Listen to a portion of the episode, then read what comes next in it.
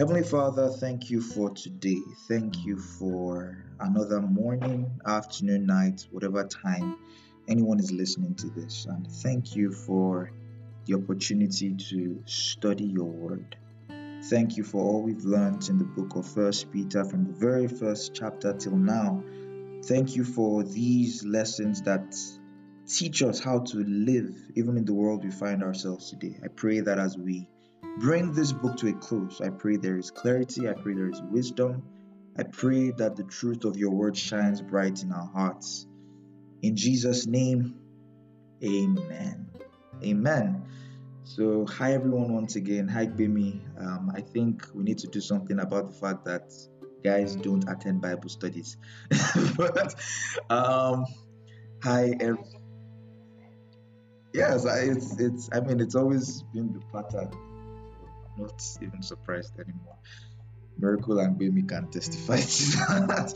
but um, where are we? First Peter four. So so far we've gone through the entire um, book, chapter by chapter, and I think the context is pretty clear. It's a very short letter, even though there's a lot packed into all that Peter wants to say. But the general idea is Peter is writing to believers scattered around most of Asia, who at this point in time, many of them are undergoing persecution. And if you've been following all we've been studying, especially since Hebrews, of course, you'd already start to get the idea that the early church didn't exactly have it easy. And for many of these people, there was pressure from the Gentile counterparts, there was pressure from the Jewish people, pressure from the Roman government, ultimately leading to actual full scale um, murder or actual killing and all of that. But the point there is that it comes as no surprise that for the early apostles writing these letters, our response in the face of suffering and persecution was a big part of all they had to say. And I've said this severally now that even though we may not directly relate, that for some of us or most of us here and people listening online, um, we may not directly relate to the fact that our lives are probably not being threatened. Thank God. Um, or we're not facing persecution to the same extent that many of the people in this audience were facing. It doesn't take away the fact that as believers, there is a certain mindset we should build in the face of suffering and persecution, in the face of life, right? Because not everything will will in quote be rosy and they walk through the through the park and all of that. Jesus said it that in this life you would face tribulations, but be of good cheer. I have overcome the world. And a huge part of what First Peter does is to help fortify that mindset that as a believer today, in a world where there is suffering and persecution, what is my mindset in light of the hope of salvation I have? How do I conduct myself such that I am as effective in the preaching of the gospel and getting people saved and in my conduct amongst those who aren't saved. That's pretty much the summary of the entire book of First Peter. And we started um, chapter 1, Peter starting to talk about the hope. All right, where better place to start than with the good news. All that Jesus has done, all that is in store. The same way Paul would start Ephesians 1 to 3. Oh, you were saved together, you were sanctified together, you were raised together, you are seated together, all those cool stuff. And then he says, therefore, do all this. Peter does something similar. He talks about the, the, the inheritance, incorruptible, undefiled. He talks about the hope, one having not seen, we love and we rejoice with joy unspeakable and full of glory. He talks about the, the hope of salvation that we've received, that even angels um, look into these things and are like, wow, see how God loves these people, see what God has done for mankind in the man Jesus. Right? He talks about all of that. And then he starts verse 13. Therefore, gird up the loins of your mind be sober, rest on the hope that is to come. He talks about our conduct in holiness. He starts the next chapter, chapter 2, still the same train of thought about practical conduct, right? How to live. And then he reminds them that you are God's people. Remember First Peter 2 9, where a chosen generation, a royal priesthood, a holy nation, and all of that. And then he still goes on through that same line of thought that if you have been called out from the world to stand for God in the face of an unbelieving world, what does that look like? What does it mean practically to be a holy nation, a royal priesthood, a peculiar people? What does that look like? And he starts in chapter 2, verse 13. First one is submission to authority. Again, from a cultural, contextual point of view, this was very important that even though, yes, you submit to Jesus as King of the world, even though, yes, you submit to, to, the, to the Lordship of Christ and the authority of the kingdom of heaven, it doesn't make you a rebellious people today. And we saw similarities with that in Jesus' earthly ministry. That even though, yes, he's the king of the world and all of that, look at what he said before Pilate. He says, My kingdom is not of this world. Right? If not, people would have been fighting now that I was arrested.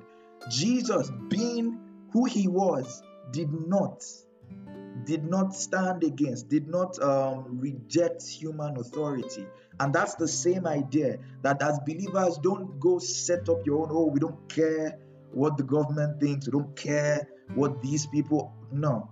He says the first way to show that you are God's people in an unbelieving world is through submission to authority. And that's amazing, right? It's still the same heart we see in Jesus, how strength was seen in submission and sacrifice, how the power of God was seen in the weakness of his death. And Paul goes on and on on that in Corinthians, and we're going to spend time when we get there. And he says, The wisdom of God is wiser than the foolishness of this world. And God uses the things that the world considers small or insignificant or weak to show his grace, his glory, and his power. So, where nations will try to show their strength by boasting about how many nuclear weapons they, they might have, God shows his strength by dying, by submitting to humanity and taking on weakness. That's amazing. And so it's the same attitude as believers. He says, submit to authority, right? Whether it's your masters, whether it's the government, he goes on, right? Whether it's wives to husbands, submission is, is it's not a sign of weakness as we oftentimes when we hear the word submissive, we oftentimes um get the idea of oh it's it's uh, am I weak? Why why should I why should I um why should I humble myself or why should I take um, the lesser end? But that's that's the heart of God. That's the heart of God. And I've explained all of this and what it's not saying and what it's saying, where it clashes with the will of God. I've talked about that several weeks before, so I recommend you find that recording and listen to it. And then he moves on after submission, the next thing is conduct in the face of suffering. In chapter 3, he talked about it that all of you be of one mind, be of one heart. He says that even though people might revile you for doing the right thing, he says that you are blessed.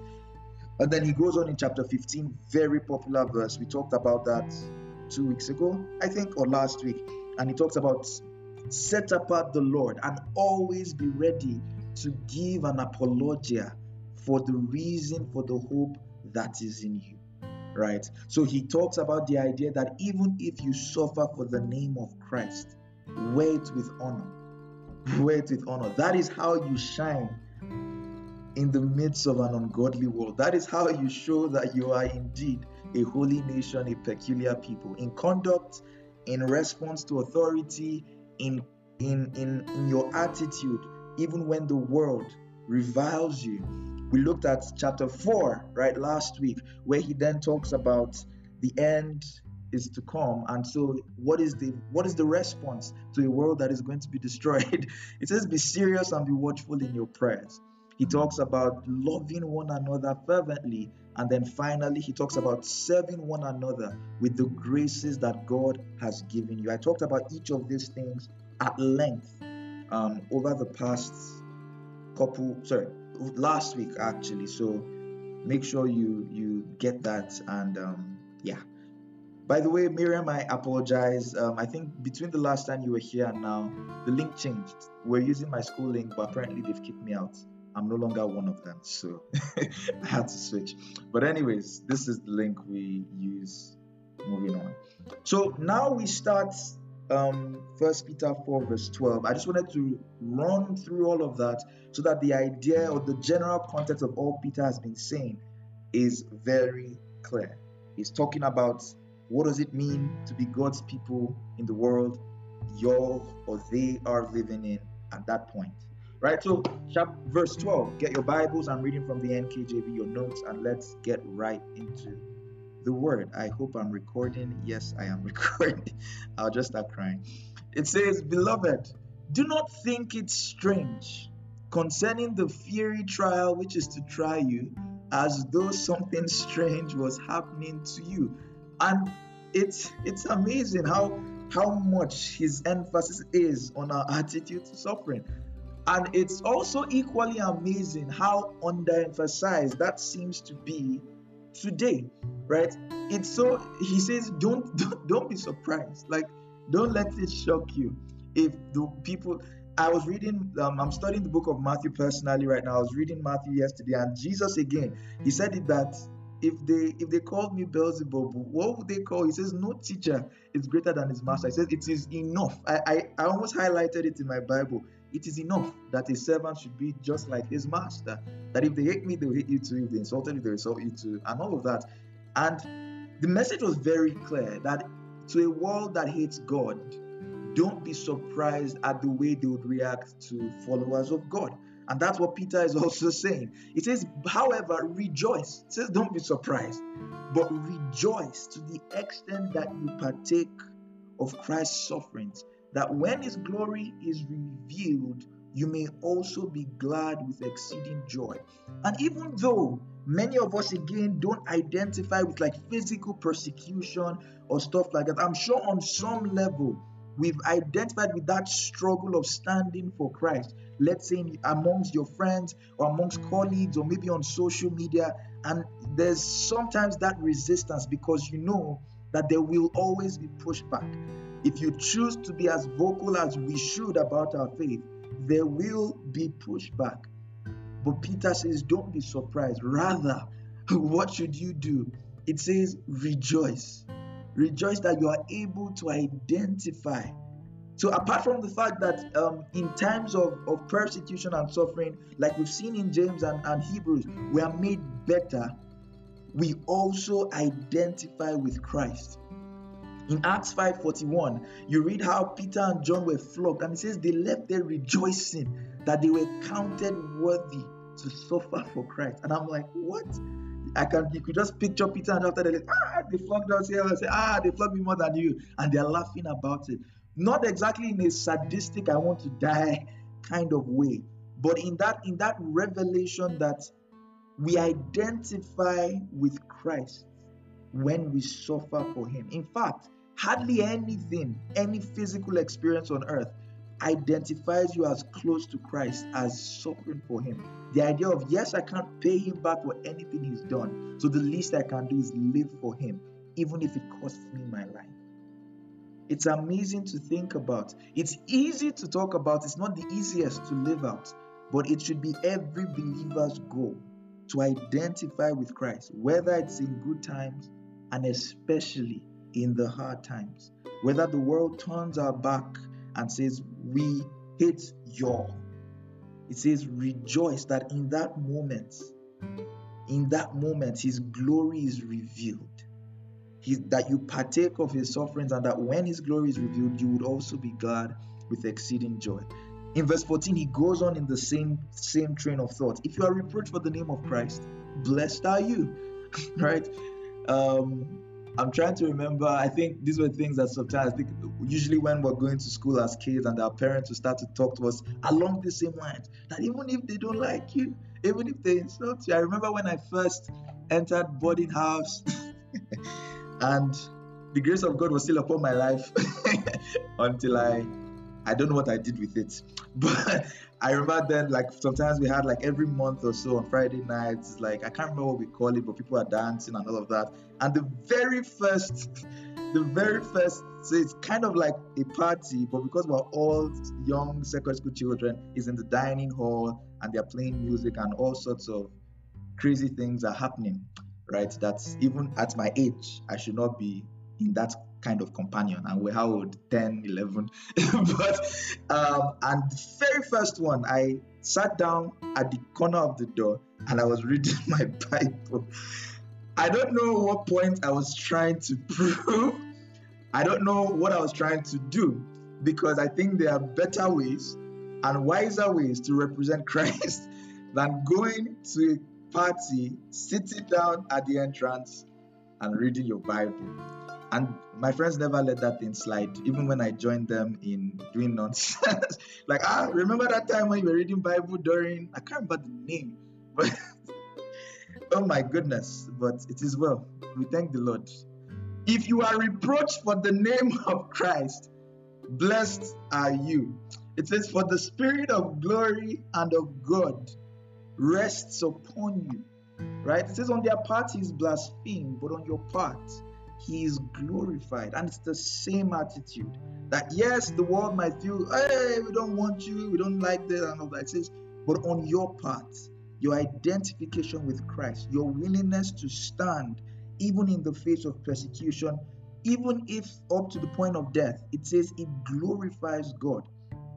It glorifies God. We read of the stories of the martyrs of old. You see Stephen, and even while he's being stoned, he, he's, he looks up to heaven and he's able to pray for the people that are stoning him. Stoning is not painful, it's not, it's not easy. Oh. You can say, ah, they're about to shoot me to the head. Ah, God forgive.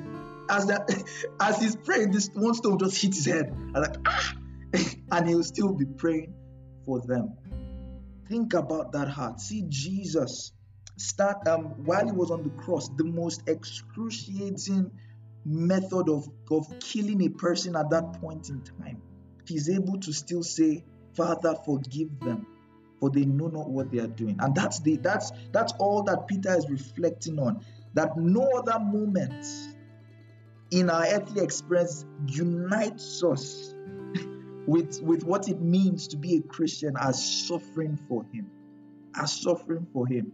And it's no surprise, for instance, you, you I'm sure many of us have seen um, videos of probably or read articles, and you see, you look at the life of Christians in persecuted nations and there's this strength or authenticity to their faith that is so admirable. It's like we're, we're like ah, if we can have some of what they have. Of course, not the many of us, I'm not saying we should wish persecution. I've talked about that. We're not suicidal. That we start walking, say, ah, I want to suffer for Christ. Where are they going to? Where's the next place they will punch me because I'm a Christian? No. But there is something that identifying with Jesus in suffering does to your faith that probably nothing else will do. And that is the mindset that James and the writer of Hebrews and Peter is. It's it's a form of encouragement, it's a form of strength that to know that in this point in time, I identify with Christ. I identify with Christ. I remember the video I watched of a guy that went to a church in China. I'm sure many of us have probably seen that video. And while he was preaching, he says that he would teach for hours they were not tired. They were not saying, ah, we have to go. Ah, two hours already? What is the problem? I have a game to watch tonight. They sat down on the floor.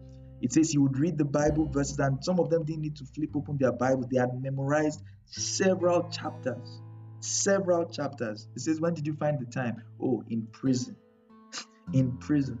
And I think he left saying um, that no, we um, you shouldn't pray to be like us. We're the ones that should pray to be like you or something like that.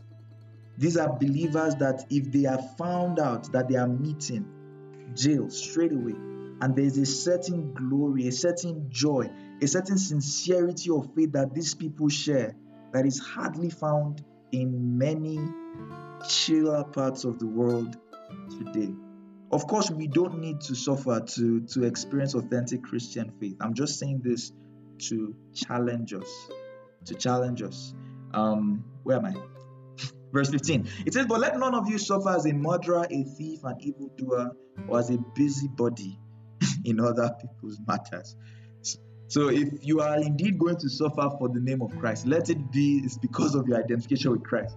Don't be They say, Oh, they sacked me. I was reading my Bible in the office and they sacked me. Oh, the glory of God rests on me. You are not okay. you are not okay. You are incompetent. You are paid to do something from a certain point in time. Tammy is laughing because she's in HR. She knows she will be the person to write that sack letter, fellow believer to fellow believer. but don't don't say when you did something wrong as ah it's, it's persecution. It's no, it's not persecution. You're just a terrible employee, right? It says if any one of you suffer, let it not be because you did something wrong. It says, but in verse 16, if anyone suffers as a Christian, let him not be ashamed, but let him glorify God in this matter. Still the same challenge to glorify God in the face of suffering. It says, For the time has come for judgment to begin at the house of God.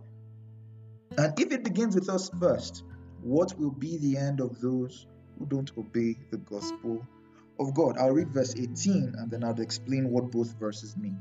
Now, if the righteous one is scarcely saved, where will the ungodly and the sinner appear? A lot of people have used this verse. I don't even know what they've used it to mean, but we hear it a lot. Our judgment will begin at the house of God. What does that mean? I think from the context is pretty clear. What does Peter refer to as the judgment that has begun in the house of God? The persecutions they were going through. It's very clear, right? That if in this world the believer faces persecution to, to maintain the integrity of his faith, even in the world beyond, how much more for the person that rejects God in this life? What then is waiting for them? That's that's the, that's all that he's saying. Not, I don't know. i think I've even watched movies where they said something about judgment in the house of God. I'm not exactly sure how people interpreted this, but the context is very clear. That in a sense, if God permits believers to go through this, His children in this world, Yes, it shows the integrity of our faith. Yes, it proves that we are who we say we are, but it's not exactly a good thing. There's a reason there's no suffering or persecution in heaven. It's not a good thing. Yes, God can use it to bring about good. It doesn't mean that it's a good thing in itself. But if believers will go through all of that on account of their faith here on this earth, that's what his point that if this is our lot here on earth, how much more those that do not obey the gospel? what then would befall them? That's just the message he's passing across. He says, if the righteous one is scarcely saved, that or some translations say is saved with much difficulty, meaning he's saved through persecution. Again, Jesus, in this world you will face persecution. Paul speaking, anyone who wants to live a righteous life or a godly life on this earth will go through persecution. For some, it's maybe just social or online or verbal. For others, it's much, much worse.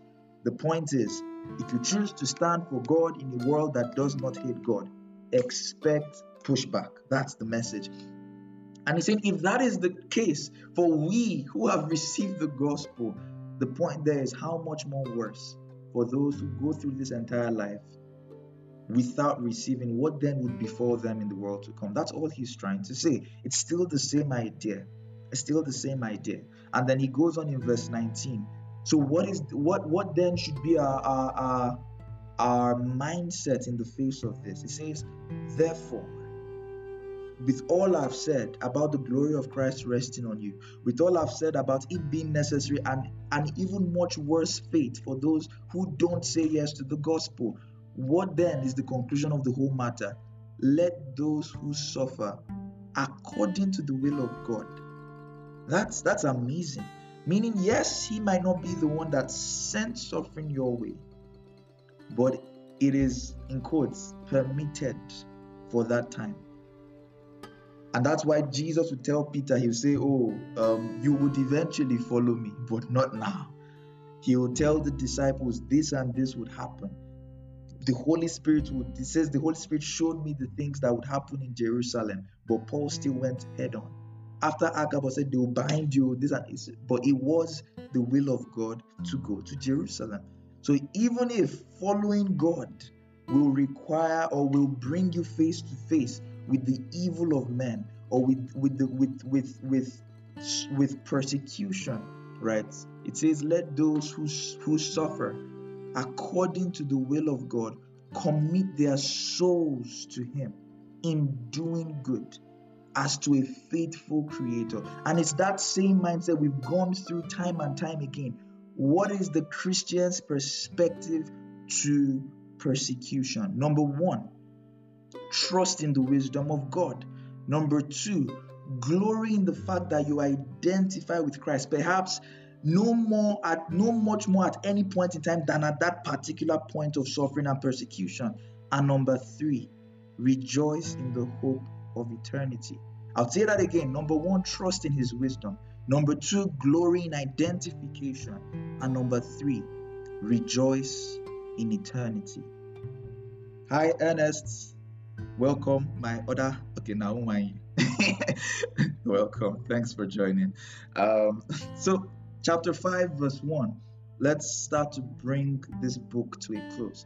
It says, The elders who are amongst you. So now he has talked about what does it look like to stand as God's holy people? What does it look like to be God's chosen generation to show forth his praises? He has he has pretty much gone through all of that. The emphasis being attitude in the face of suffering. Now he starts to bring the entire book to a close. He says, The elders who are among you I exhort. It says, I am a fellow elder and a witness of the sufferings of Christ, and also a particle of glory that will be revealed. Let's let's look at each of that. So first of all, he's talking to elders. The, the literal word actually means someone who is old in age. And of course, in the early church, and perhaps today, most times, right, the spiritual leaders were those who were older because they've probably been in the faith much longer. But it's not not a necessity that until you are 50 plus, you know, some churches until you are 50 plus, you cannot be an elder. An elder simply meant a spiritual leader, someone who had oversight of the people, right? The local churches were headed by groups of elders. But we see Timothy, who Paul would even say, let no one despise your youth.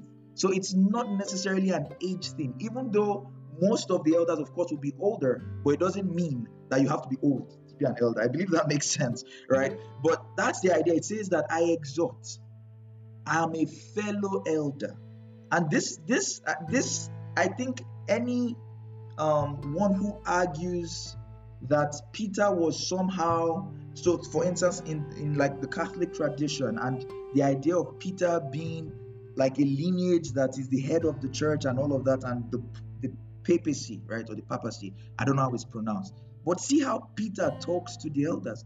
He didn't say i command being the chief elder being the one who god said on this rock i will build my I'm a fellow elder. I'm just like you. I'm just like you. Right? I, I think that's something that people should think about when they argue that Peter saw himself as that. It's not exactly true. He says, I'm a fellow elder and a witness of the sufferings of Christ. Of course, he was alive. The same way John will say, That which our eyes have seen, our hands have handled concerning the word of life. And he says, I'm also a partaker of the glory that will be revealed, just like every believer. So he's identifying with the audience he's about to address. He says, I'm one of you. And what is the instruction for anyone listening who will eventually be an elder, which is pretty much, I believe, most people on this. Anyways, it says, shepherd the flock of God. Shepherd the flock of God. And I, I read this and I remember preparing yesterday night and I, my heart was just warm. Why? The word there in the KJV is feed the flock of God or feed God's sheep. If you remember Peter's restoration, so of course we know the story of Peter, hard guy, hard guy, I will never deny you. Loriro, they said, Are you one of them? He said, I don't know him. What are you saying? And three times he denied Jesus. And then Jesus comes back in John 21 and three times asks him, do you love me? So much that Peter was broken. Now me mess up. and what does Jesus tell him in John 21, verse 15? He says, So when they had eaten breakfast, Jesus asked to Simon Peter, Simon, son of Jonah, do you love me more than this? He says, Yes, Lord, you know I love you. And what does he say? Feed my lambs. Feed my lambs. It's the same thing. It's amazing. That's the same words that oh, those are the same words that Peter then turns around to speak to, to speak to the elders he's writing to that if you are an elder, feed God's lambs. Feed God's lambs. The word there is to have oversight, to look diligently. Right? It says you are serving as overseers, not by compulsion, but willingly, not for dishonest gain, but eagerly. I believe that's pretty clear.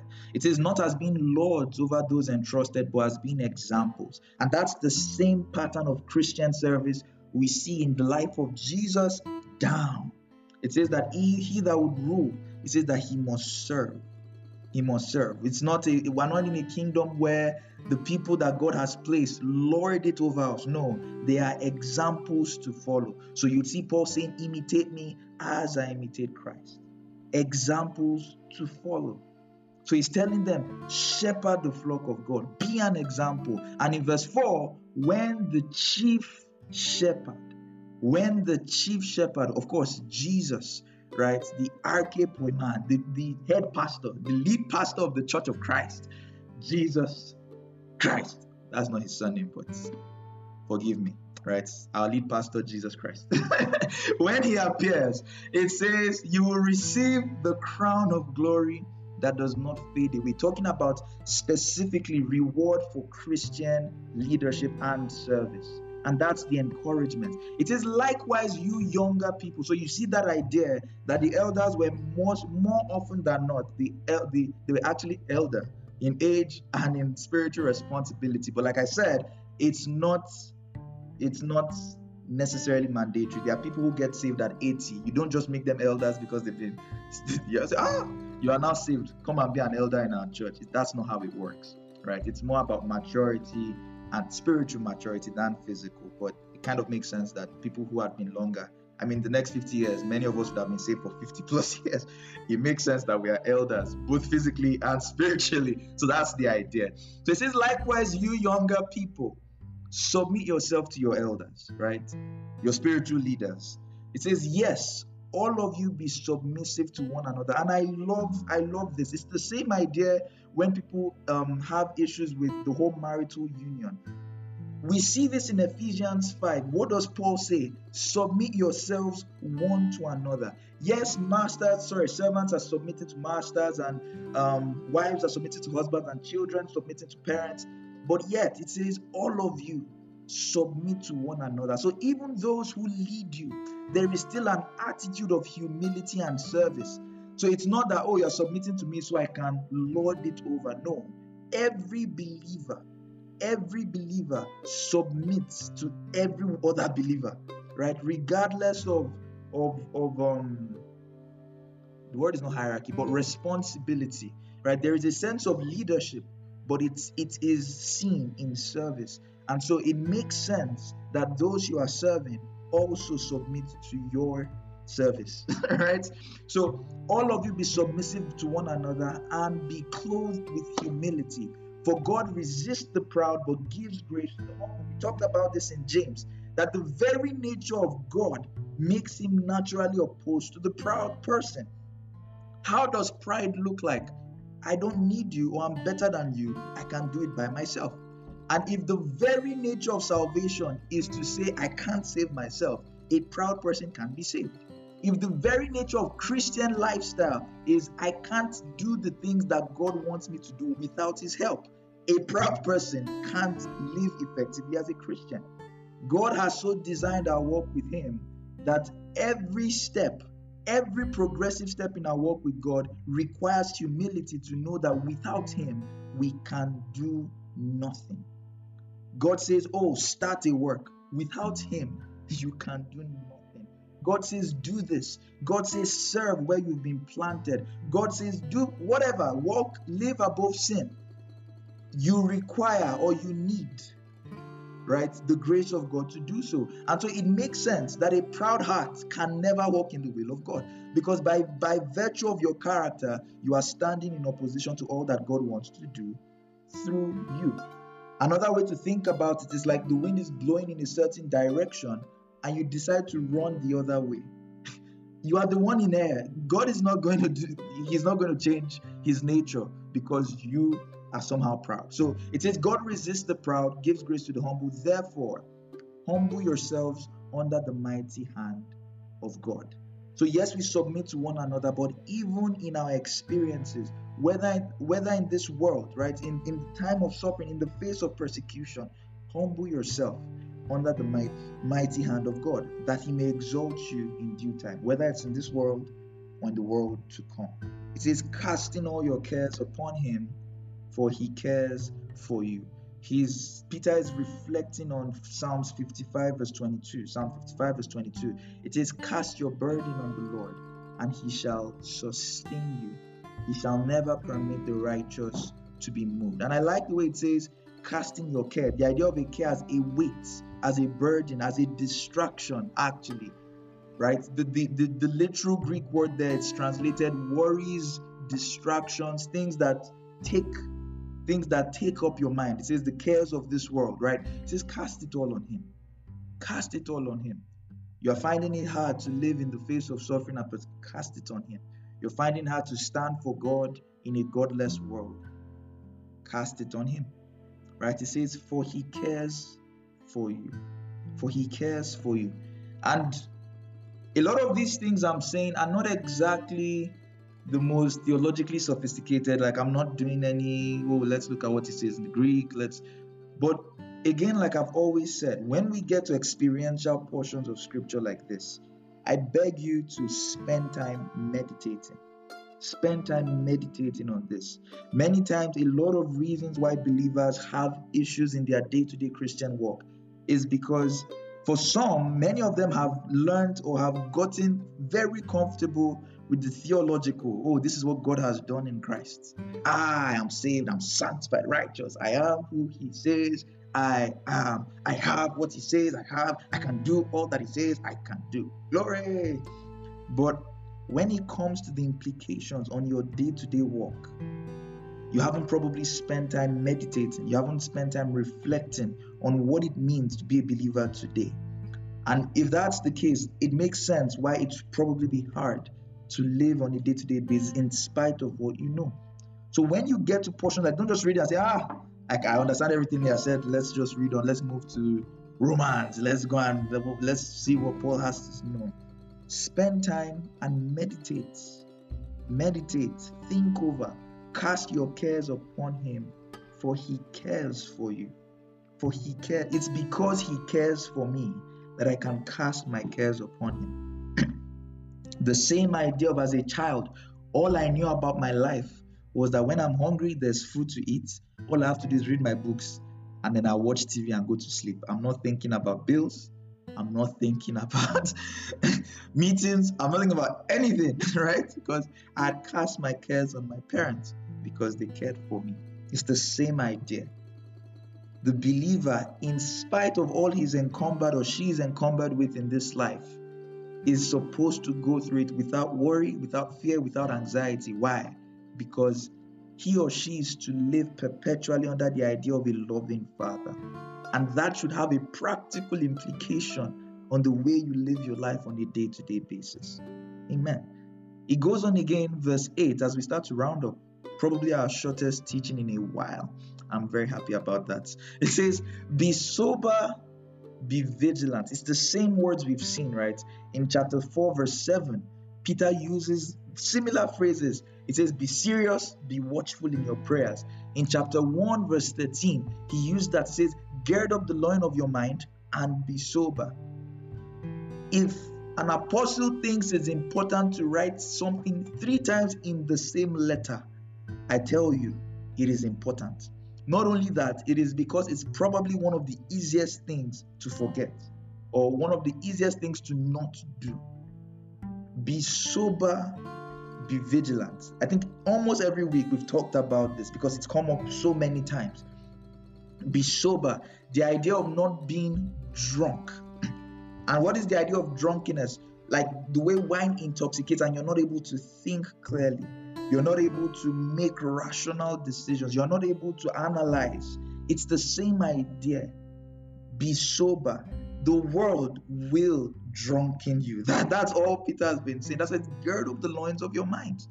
Be vigilant, or the same word, be watchful. Be watchful. Be watchful. We live in a world that it's so easy, So easy. Whether it's through suffering or whether it's through pleasure, whichever one, it's so easy to lose sight of what matters. And for that reason, if Peter can repeat it three times in the same letter, I think we should be repeating it every time we pray. That God help me with, to live my life with a focus on what matters most. Because it's so easy.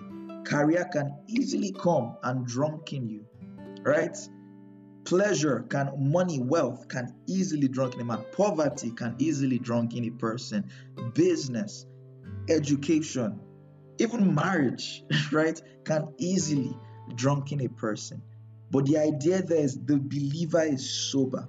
At every point in time, he's able to think clearly about what matters most. He's able to properly evaluate life and know what is truly important and what is temporal. It's still important, but not as important as what will be eternal. And that's the idea. Be sober, be vigilant. Why?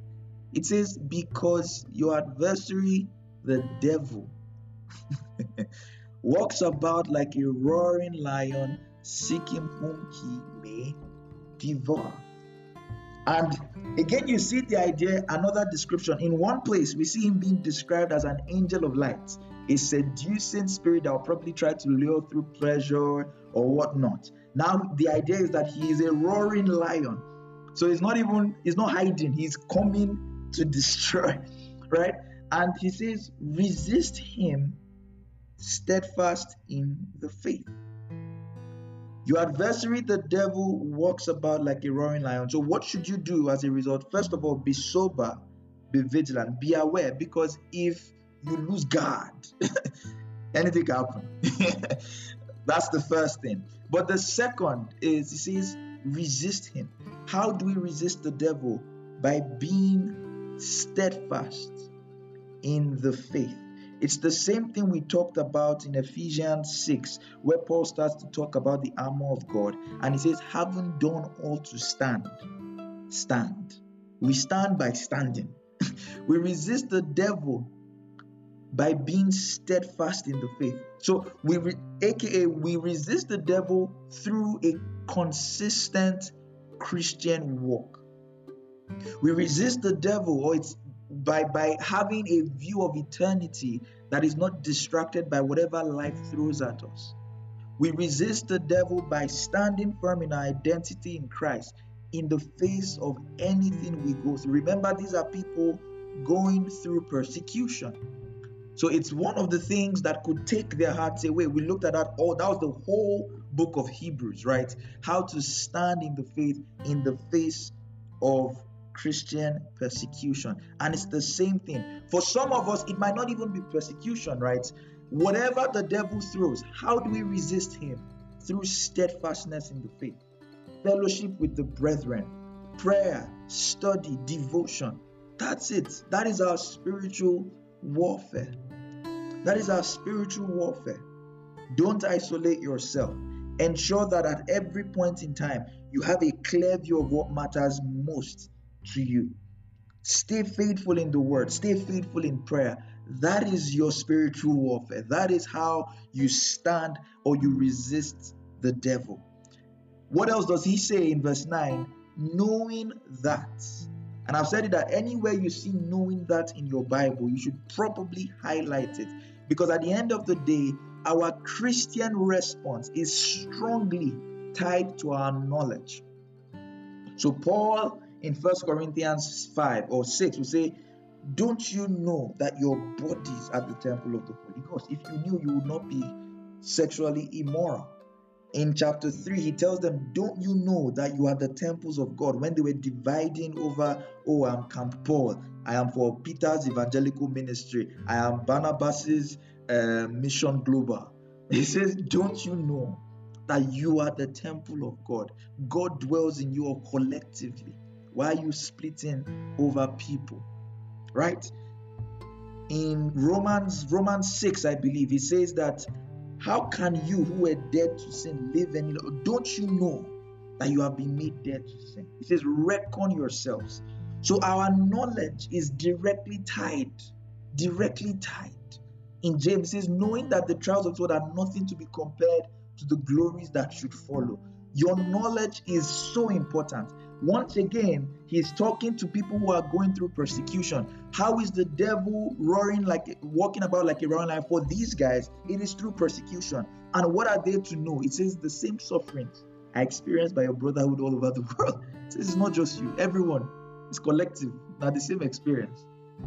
But Walamajẹ breakfast. So every single one of us. So they said, don't worry. Right? That's the same thing Paul actually said in First Corinthians 10, verse 13. It says, No temptation has overtaken you except such that is common to man. right? So he wants it that when you're going through suffering and persecution, when you're going through temptation, stand firm in the faith and also bear it in mind that everyone, oh, I'm struggling to pray, everyone. Ah, I'm struggling to Bible, everyone. Ah, it's so hard to evangelize everyone.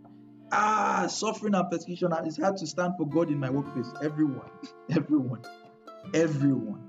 So he's saying that as a form of motivation, as a guardrail in your mind to make it easier to resist the devil. And that's another reason why community is so important. In community, we're able to share our struggles, and then you're like, ah, so it's not just me. Even this guy, he's going through stuff. It makes it easier to and we are able to help each other um strengthen one another to keep on being steadfast in the faith. And that's why hebrews will tell them don't forsake the gathering of the brethren. Your, your isolation is one of the first things the devil will try to do to make it easy to affect the mind of a believer because once you start getting isolated, once you are blocked from other people's experiences, you start to think it's just you. Ah, God, why me? And then you start to get more and more discouraged. It gets harder to be steadfast, of course, you, because you think it's somehow the universe is against you. You're not praying as you used to.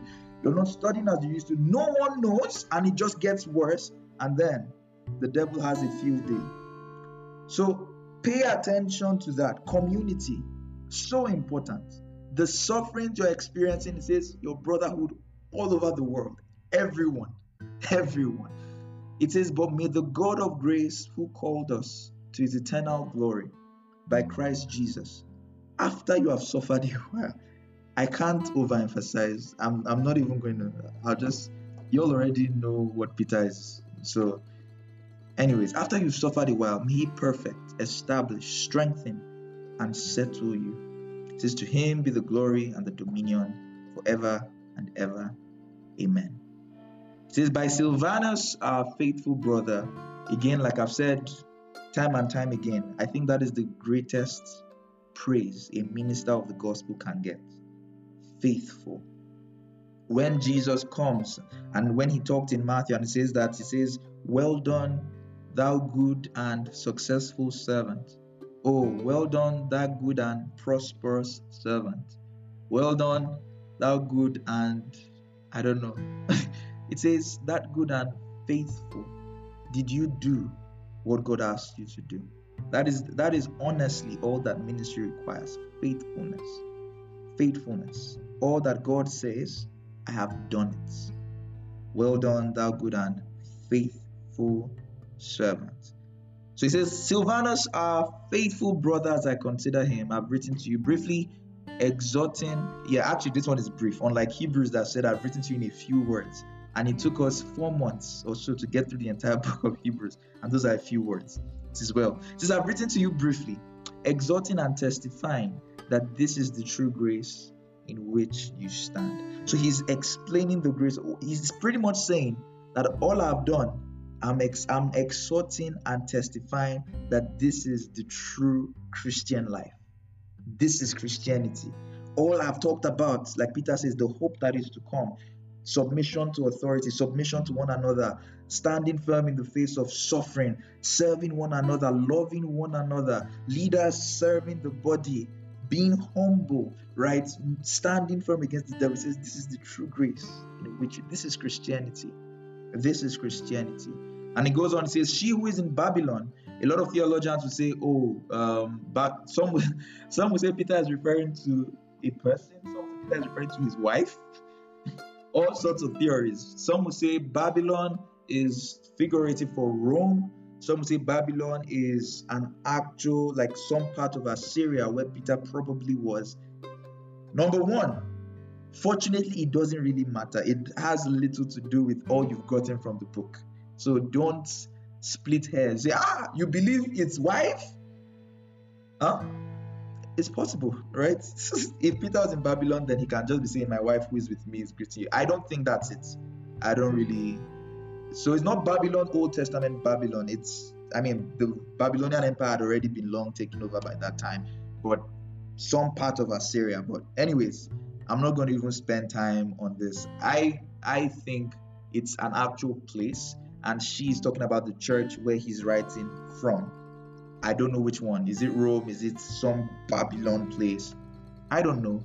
It doesn't really matter. Like I said, these are things that people argue about. I lean more towards some part of Assyria where he probably was and where there were a lot of Jews. So he's talking about the church there. But again, it doesn't really matter. There's hardly any way to know. It says, elect together with you. They are saved. Your brothers and sisters, they greet you. It says, and so does Mark, my son. Again, some people say it's his biological son. Some will say it's his disciple. I lean more towards Mark, his disciple, the same Mark that wrote the book of Mark, right? So the same way Paul had Timothy, Peter had Mark, um, and it says Mark greets you as well. It says greet one another with a kiss of love. so of course, and this is why I remember I, I taught um, a few years ago on how to read the Bible or the role of the Holy Spirit in biblical interpretation. That sermon got me in trouble. the the chaplain of the school asks to see me after that teaching. Ah, um, but it is well. It is clear that there is cultural context in the Bible. The very fact that you don't read First Peter 5:14 and go around kissing your brothers and sisters in Christ proves that when you read, there is a place to study the cultural context. So it is not foreign to the Bible. If you do it in verse 14, you might as well do it with the whole letter. Amen. So he's simply saying, greet one another passionately.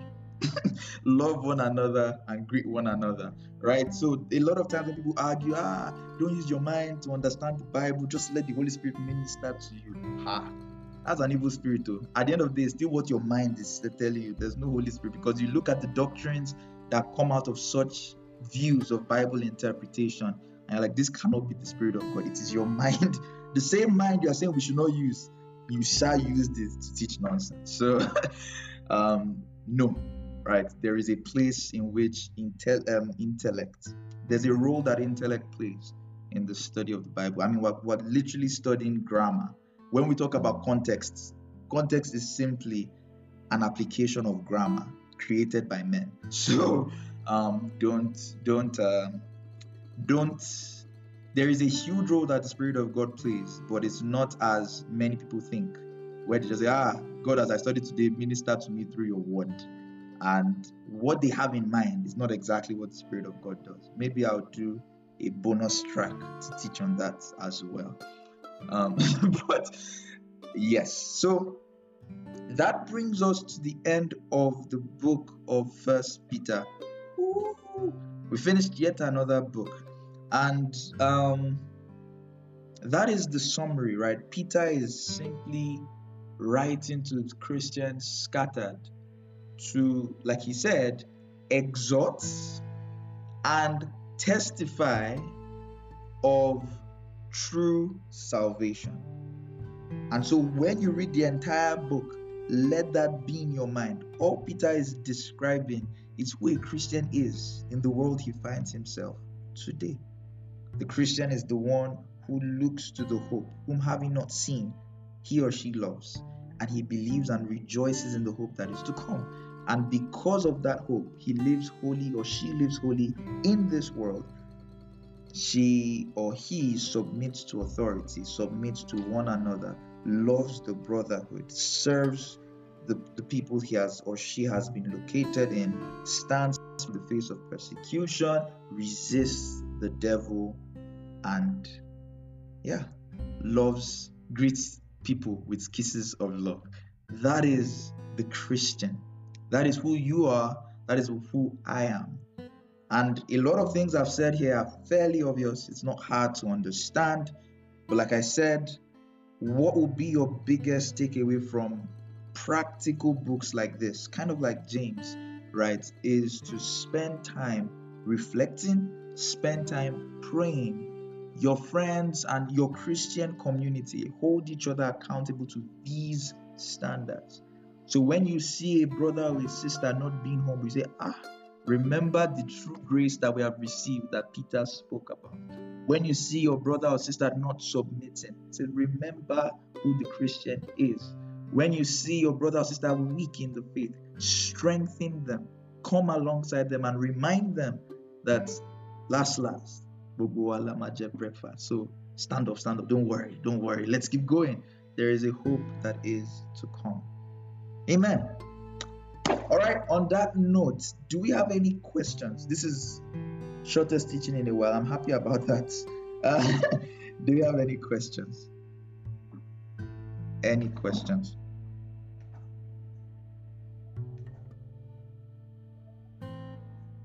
All right, no questions. So next week we're going to be looking at Second Peter, very much shorter, just three chapters. Similar themes, but a slightly different emphasis. I actually like the book of Second Peter a lot. Um, we're going to be looking at that over the next couple weeks. In December, we're going to pause sometime in December, probably after Second Peter. We're going to do Second and Third John at once, and then we'll probably call it a break for the year. It's amazing to think we've started since January, and week after week, we've come a long way, and I'm grateful to God. And then we'll pick it up sometime in January, probably going back to Paul. I've missed Paul, um, and I want to um, shake your your theological minds a bit. So we'll probably look at maybe Corinthians or Philippians or Thessalonians, whatever um, I ended up I end up deciding before that time. We'll most likely run all through next year as well. I did not anticipate we're going to last this long, but it is well. Miriam, you have a question. Hi.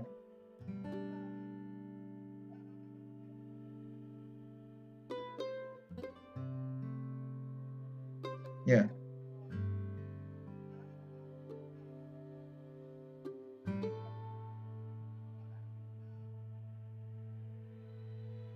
God allows evil to. Yeah. Okay. Hmm. Okay. Um. I remember I've spoken at length on this. Uh, I can't remember which one now where I talked about where I emphasized Paul's thorn in the flesh and all of that. If anyone remembers what book we're studying, where I emphasized that, I know I talked about it at James, but I talked about it before James as well. Maybe it was even before whatever book we did before Hebrews, probably, but I can't remember. But yes, um, I think a clear view, and it's called theodicy, meaning your theology on suffering, right? Fancy words. Theologians have fancy words for everything. Um, but like I've taught consistently since Hebrews till now, it is clear, right, that God allows evil. It is, I think it's pretty clear. If you deny that, then Jesus could not have died for your sins because what exactly happened when Jesus in when he says God for God so loved the world he gave his only begotten son what does that giving looks like he handed him over to evil literally right do you see just saying if it is possible let this cup pass over me. And he says nevertheless not my will but yours be done. What was the will of god in that moment? It was for jesus to die. Was it god that took knife and stabbed him? No. God simply gave him to the evil in the hearts of men. And that's why you would see Paul and Paul saying to Corinth that um, the devil, the princes of this world, they thought they were wise. He says, had they known, they would not have crucified um, the, the King of glory. So God gave Jesus over, or Jesus himself, and Jesus also said that I lay my life down. He chose to submit to the evil of this world. And in evil, so the balance is that God does not bring evil, He's not evil. However, in his wisdom, he is able to use evil to bring about greater good. For instance, the salvation of mankind. God uses evil to bring about good. Another thing to bear in mind, it doesn't mean every evil thing that happens was necessarily oh um, that nothing could have been done. Because a lot of times when you hear the word god permitted people have used it to either mean that there's nothing they could have done about it. So why pray? God permitted it. That's terrible theology. Another time people forget that it is they are more active participants. So the idea for instance is that if you if you you're a drunkard for instance and you get sick you your liver gets destroyed and you die at 40 that's not, it's silly to say, ah, God permitted this sickness to come upon me. That's not what we're talking about. Evil, for instance, I'm not even saying, I'm not talking about sickness now. Let's not even go there. That's a whole different um, teaching entirely. But clearly, when it comes to the persecution of believers, when it comes to the design of this world, we can clearly see. In fact, I think I talked about when Paul prayed, he literally prayed three times that God take this thorn in the flesh away. And what was God's response? It wasn't to take the evil away, it was to give Paul the strength to go through it. And I, I think you listen to James 1. I, i yeah, I did spend a lot of time in James as well, talking about this. That sometimes God's answer to our prayers in the face of persecution is the strength to endure. And we're expected to go through that coming out with wisdom. So, yes, God does step in to stop human or to stop evil in the world. We see that in the case of Peter, right? For James, James was killed, Peter was delivered, right? Um, other times, his answer is not to take out the evil at that point in time, but to give the believer the strength and the wisdom to go through it. The third thing is that as believers, based on all I've said, so you might listen, you might want to listen to even today and last week as well. What does Peter remind us? That there is coming a time when God will indeed finally deal with all the evil in this world. Until that time, we see glimpses of evil. We still see, if not glimpses, I mean, you look at it, it's more than a glimpse. You still see evil right? Again, it's the same apologetic question that if God is so good, why does He allow evil in the world? Why are people being raped? Why is there trafficking? Why is, why are there killings? Why was where was God during the Holocaust? It's that same question. It's not. It's it's something that bothers some sincerely. For some, it's just lazy trying to poke holes in, in the Christian faith. That if God was somehow good, He should have actively gotten involved in every demonstration of human evil? And the question or the answer is simply that cannot happen because if that's the case, then there will be no free will. That's number one. Number two, we do see places where God has stepped in to deal with evil, and it's those same places some other critics will say, Why did God? So we see evil in the world, and God dealt with it. Say, Why did God do this? But you see, even the word God didn't deal with it. You say, why didn't God do? it? So the the truth is that it's more than just finding answers. For some, it's just poking holes. But um, like I said earlier, um, there's coming a time where God will deal with evil. If God was to stop every form of evil right now, we will have no free will. So even the thought to do evil, God will hold that thought captive bringing it to obedience to Christ, changing everything, right? As mm-hmm. someone wants to shoot, the gun will not shoot there will be literally no free will at this point. So there is the there is the post there is the sense in which in the world God created, He allowed the design of this world. I mean, God literally. Adam fell. Adam fell. All right, and it's in the free will of man that that was permitted as well. So I don't want you to take that thinking that any bad thing that happens that somehow oh god it is the will of god. There's a difference right? Don't don't be that lazy christian ah my mom died of cancer last week. It is the lord give it and the lord take it away. That those are two different theologies. There's a difference between god in his wisdom allowing evil to to go on for a while because he is eventually going to judge it and saying that god it is the will of god for bad things to happen and so there's nothing you can do about it. Those are two different things. But yes, there is a sense in which God permits believers to go through persecution. I think that's very clear in Paul, in Hebrews, in James, in Peter. right? It's very clear. Does that help? Again, I can't say so much about this because I have talked a lot about this in pretty much every episode we've talked about for a while now. So, does that help? Or do you still have any follow up questions? It's Totally fine if you do. All right, no problem. Any other questions? I think you're lagging a bit. I didn't hear you. You could type it in the chat. But yeah. Any other questions? All right. So let's pray, call it a day, and I'll see you guys next week. Oh, next week is reboot camp now. I'll send you recording. All right. So, yes, please, you could always ask me. Let's pray. Our Father and our God, thank you for today. Thank you for your word. Thank you for yet another book. Thank you for all that Peter teaches us about what it means to live as a believer in today's world.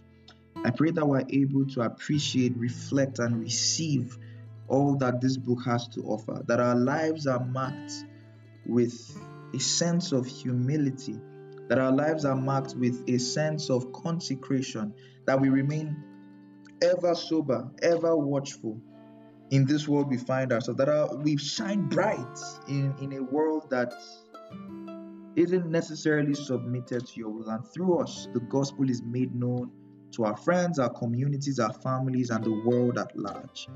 Thank you, God, for your wisdom. Help us to trust in it better, even especially in times we don't understand. In Jesus' name we pray.